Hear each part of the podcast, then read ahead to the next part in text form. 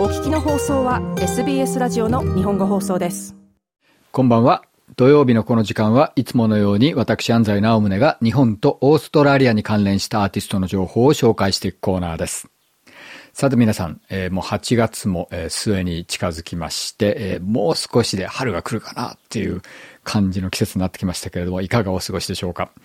えー、この7月8月というのは、えー、ナイドクイーク、そしてニマアワードというアボリジナルインジニアスアーティスト関連のイベントが、えー、目白押しですね。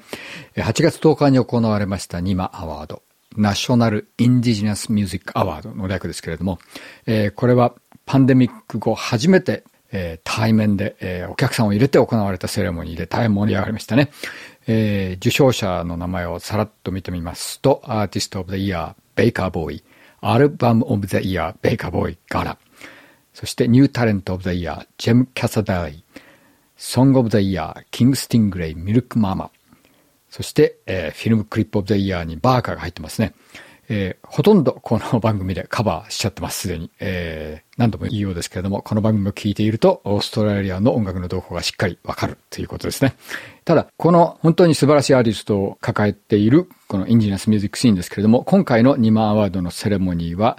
まあ、お祭り騒ぎだけではなくて、ちょっと悲しいムードも漂っていたようですね。というのも、アーチー・ローチが亡くなられてすぐ後に行われたイベントでしたから、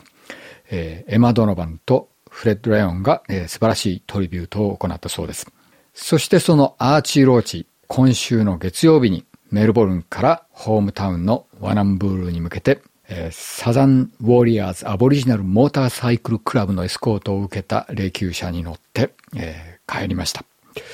その途中で、えーまあ、ゆかりの地、えー、当時アボリジニの人たちの間でチャコールレインという名前で親しまれていたガートルドストリート、スミスストリートのあたりですね。まあ、フィッツロイ、コリウントのあたりですけれども、そこで一旦停車して、えー、アーチの名作チャコールレインに敬意を表し、その後またアーチにゆかりのあるセントキルダの通りでも一旦停止して、その後ワナンブールに帰りました。まあこのアーチローチが30年前に撒いた種がまさに、えー、こうしたニマアワードの受賞者やノミネートになっている素晴らしいアーティストたちになって開花しているという、本当にそこまで考えると、まあ、アーチーの業績っていうのは計り知れないものがあると思いますね。えー、今日は、えー、ニマアワード受賞こそ逃しましたけれども、今回も見事にノミネートされてみます。えー、若手Indigenous アーティストの最も重要な一人、セルマ・プラムの新譜から聞きたいと思います。セルマ・プラムといえば、まあ、数年前に、あの、 Better in Blak という大ヒット曲で、えーまあ、大変注目を集めた人ですけれども、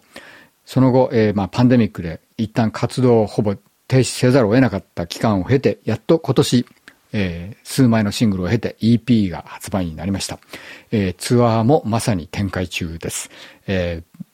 メルボルンには、えー、9月1日、えー、フォーラムシアターに来るそうです。えー、そのシングルの一つ、今日かける Backseat of My Mind。